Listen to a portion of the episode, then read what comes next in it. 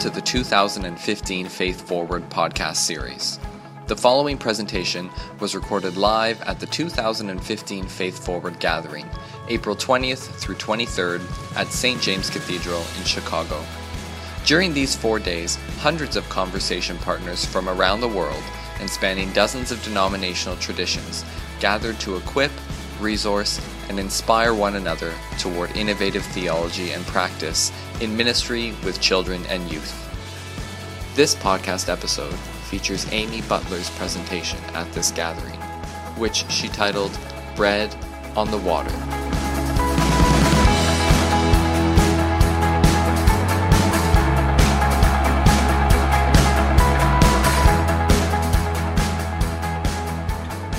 I know you're all jealous, as I know I would be if I were you, of the person who gets to be the final speaker at Faith Forward. You know, to attempt to bring a deeply inspiring and life changing word after a whole entire list of amazing voices. I've especially enjoyed being with you this year. My favorite Faith Forward so far, I think, as it began with Brian McLaren showing us pictures of his grandchildren, and how wonderful was that to put some little faces to all of these theoretical conversations we're having. As I thought about what I might offer as a, a way of wrapping things up today and sending us all out to love and serve the Lord and all that, I considered a couple of different options. I figured I could try to deliver a rousing call to action, you know, go out there and work harder to change the world as if we're all not paddling against the tide as hard as we can already. Or I could give us a pointed lecture reminding us all that Ministry with youth and children is not, in fact, an afterthought. It is a transformative form of ministry in, it, in, ex, in itself, and then I would be preaching to the choir. Or I could exegete a text, you know, the gospel text about Jesus and the little children, and I could try to look like a biblical scholar that I'm really not. I considered all of those things before I arrived, and I rejected them. Instead, I kept coming back again and again to a message that's a little more personal. The thoughts that kept returning to me as I reflected on Faith Forward this year are some musings about life and ministry and the struggle to be faithful to the call that we have heard on our lives, stories that come out of my own life and experience over this past year. It's always tricky to speak from a deeply personal place, and I've been uneasy about a message like this. A couple of times I ditched it all and decided I'd just go with the ministry with youth and children is not an afterthought routine. You know, it's a good one, really. But then I got here and Brian was using his time like a large screen grandpa's brag book, so I thought, you know, what the hell? Here we go. I'm curious to know how many of you came to Faith Forward in DC in 2012. Anybody? Okay. So that was the first year of the conference, as Dave said, and it was held at the church that I served then, Calvary Baptist Church. Last year and again this year, it has been a joy to return to a place filled with light and life and optimism and hope, and to hear the kinds of things that all of you are doing in your work, to think creatively about our future, to look forward, as you might say. That's really the heart of our work, isn't it? As we follow a God who is ever creating, and most of the time we're just doing the best we can to keep up, right? And looking forward has certainly been the theme of my year. In fact, last year in Nashville at Faith Forward, I was just toward the end of a pretty grueling vocational discernment process in conversation with the Riverside Church in the city of New York. As I've learned since I began that discernment process, the Riverside Church has an incredible legacy of prophetic voice and cutting edge ministry. It's an extra denominational Christian experiment. It's a place that in its history has led the way for radical expressions of Christianity on so many fronts. I couldn't, at that time last year, have any idea how my life would change in this year gone by. And that's probably another talk or a three volume tell all memoir. or something like that. But what had begun for me last year as a process of discernment has continued throughout this year. A relentless push to find answers to the question of where the church is going, a persistent offer to speak to the desperation that so many within the institutional church are feeling right now and the invitation to take on what some might call the biggest administrative and institutional challenge in American Protestantism today. So while I, along with everybody else, have been asking theoretical questions about the future of the church, my real life intersected those questions in a big year this past way when, shortly after being with you in Nashville last year, the Riverside Church voted to call me as their senior minister. And so the ball started rolling. I said goodbye to a congregation I had loved for 11 years. I packed up and moved to New York City while my two youngest, two older teenagers, stayed in DC to finish up their final years of high school. I began the work of learning a new congregation, city, set of responsibilities, all looking forward, forward forward to what's next, to the dream of the future, to all the possibilities that God might create in this wonderful work. And I've been doing all of this, going at this pace, thrilled by the challenge of the work and the wild ride that this has been, trying desperately to juggle all the challenges in my family's life and to learn all the new things that I had to learn. And a few weeks ago, I found myself, as a part of this journey, traveling to Spokane, Washington to deliver a lecture. It was spring break for my kids, Hannah and Sam. So I thought it'd be fun to take them with me and have some family time and all that. So we packed up and headed out west, and I worked the whole flight out to Washington. Good thing for in flight internet, right? And I was busy explaining to the kids all of the obligations that I had that week and how I thought we might fit in some time together. And I was so busy and preoccupied that first day there that my phone slipped out of my hand and fell face down on the cement sidewalk and completely shattered. I don't know if you share my dread at the description of these events.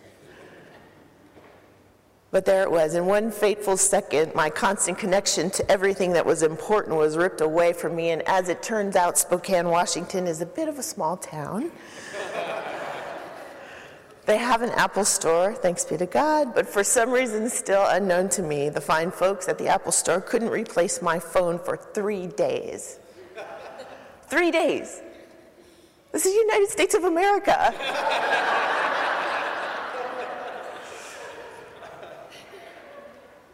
And so I pushed through. You know, the kids came along to my speaking gig. They were simultaneously baffled that anyone would voluntarily show up to hear me say anything. And, and also desperately bored out of their minds. After my lecture, my son Sam said, Look, Mom, I have this Excel spreadsheet. It's all my college choices.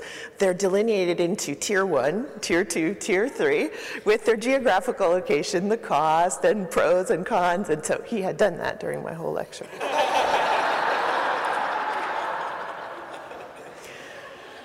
Hannah, my almost 18 year old, graciously offered me the use of her phone so that my colleagues could reach me, and I was using it the very next morning at Riverside State Park, walking along the Spokane River in one of the most beautiful natural settings I've been in in a long time. And I turned on the camera app on her phone and I took a picture of my kids walking ahead of me. And it was in that moment that I suddenly came to myself as you would say if you were a character in the Bible. But as I looked at that scene, the one you're seeing now, I thought, right there, that's what matters right now. Those two young lives that are in this moment, right here in my presence, two lives about to launch into independence and a new kind of relationship with me, adult to adult, are here with each other and with me in this beautiful amazing place, and I need to be here right now with them. And I put the phone away. When I thought about that experience I had a few weeks ago, I kept returning again and again to the book of Ecclesiastes, that part of our holy text that nobody ever hears or reads unless they're die-hard Pete Seeger fans. The book of Ecclesiastes is a bit difficult to get our minds around. It's not that fun for biblical historical scholars because nobody really knows who wrote it or when it was written or why. Further, it's full of all these deep sounding statements that reflect a depth of wisdom we don't often live as we skate through our lives on the surface. Here in chapter 11, the writer of Ecclesiastes muses about the value of just what I felt in that moment. Something I might say that all of us grapple with, especially those of us who are persistently trying to create a future that we cannot see. The sage seems to be directly speaking to me, to us when he says, As you do not know the path of the wind or how the body is formed in a mother's womb, so you cannot understand the work of God, the maker of all things. Sow your seed in the morning. And at the evening, let not your hands be idle, for you don't know what will succeed, whether this or that, or whether both will do equally well. Here, be right here, in this moment for this time. Look deeply into the eyes of the person right in front of you. Feel the brush of another hand on yours and savor the hug of a friend.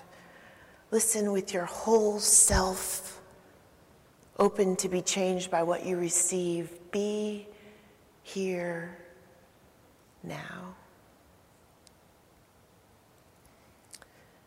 Those of us who work with youth and children, those of us who work in an institution with an unknown future, are constantly being called to look ahead, look ahead to the future. And it's true, we are important actors in shaping the future for the church when we create environments where young disciples can wonder about the divine, where we offer opportunities whereby they are shaped into people of faith who live lives, as Brian said, of justice generosity in action. Our children and youth are becoming as we all are, as long as we have breath in our bodies. But those precious lives intersect our own right here, right now.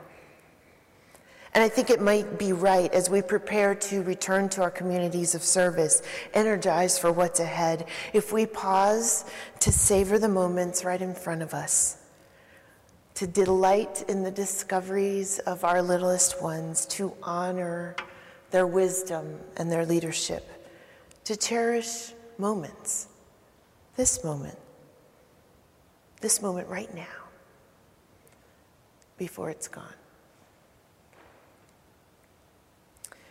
Some versions of this Ecclesiastes text start with the translation of verse 1 that says, Ship your grain upon the sea. There are others like this one that read, Send out your bread upon the water. As I read this text, thinking about moments that matter, I reflected again on the time that has passed since we were last together at Faith Forward in Nashville last year. Last year, on my way home from Faith Forward, I was standing in the taxi cab line at National Airport when my mother called my cell phone.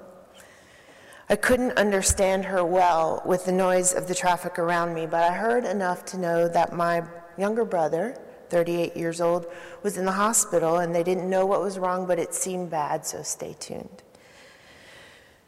The next few weeks following that time were a blur as I, along with my other siblings, flew to Hawaii to be with my parents and my brother and his family. Later that week, we had to make the hard decision to remove my brother John from life support to plan a funeral to say goodbye way too soon.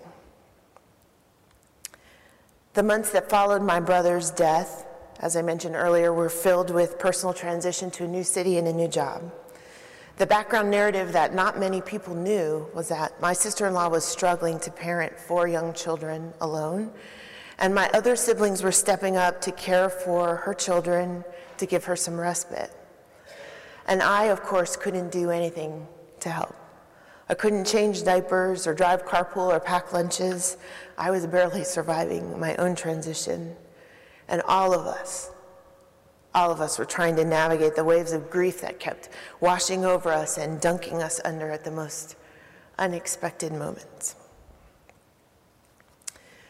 Late last fall, my sister in law visited New York with my littlest nephew, Grady. He looks so much like my brother John that for the weeks that they were with me, every time I'd look at him, my breath would catch and my throat would close and tears would threaten. And I wanted to fix things for him, for them, for all of us, so very much. So one afternoon, I took Grady to Central Park to feed the ducks. We packed the stroller with a picnic blanket and some stale bread, and we walked down to the lake in the middle of the park. I didn't know it then because I'm new to New York, but the ducks in Central Park are not very hungry. At least they weren't last fall. I mean, we'd throw our bread out onto the lake and they'd totally ignore it like it was like a passing nuisance or something. and all the bread we had would land on the surface of the water and just sink to the bottom, right? I was furious. I was furious. I had this one afternoon with my nephew during which I'd wanted so much how to show him how to feed the ducks, to soak in every little bit of my precious brother in this little person, to patch up somehow the gaping hole of loss that my nephew does not even know he's carrying yet, to make everything better. But the ducks didn't care, and they wouldn't cooperate, and I was really angry until I felt a little hand on my cheek and my nephew snuggled up close on my lap, pointed out an airplane in the sky. Trying out new words and taking in fascinating wonders all around him, secure in my arms in that moment and just fine. He didn't care about the ducks. He couldn't know the weight of the world around him. He just knew in that moment that he was safe and loved and that from that place of security, there were many more discoveries, more than he could ever imagine all around him. The ducks didn't cooperate, and I can't fix Grady's future, a life without his dad. But it occurred to me that I could be there, right there in that moment, and I could feel his little hand on my cheek, and I could witness his amazement, and I could feel hope and possibility through my tears. I'm fairly certain that the writer of Ecclesiastes was not talking about feeding recalcitrant ducks in Central Park when he wrote, Send out your bread upon the waters. But maybe in that moment it became a metaphor for something he was surely trying to convey. This life is so precious. The moments we have with our children are moments of such deep meaning, not just for the future we are surely building, but for right now, right for this very minute. In all our hope for what will be, in all our striving to make it so, we should never, never neglect precious, breathtaking moments of becoming that are happening all around us and indeed within every single one of us.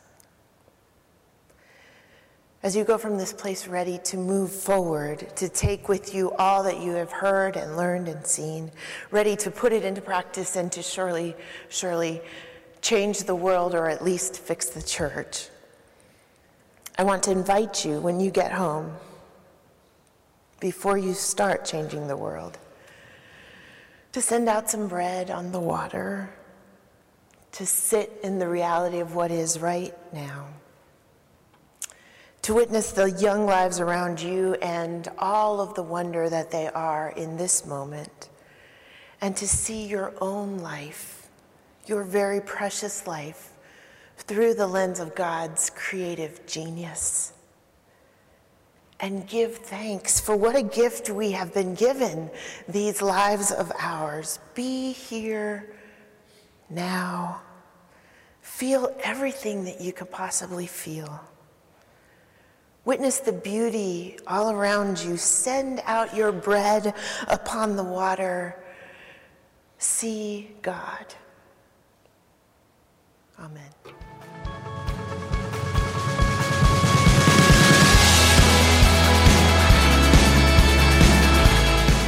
The contents of this podcast episode are reproduced by permission of the presenter and Faith Forward under a Creative Commons Attribution, Non Commercial, No Derivations copyright.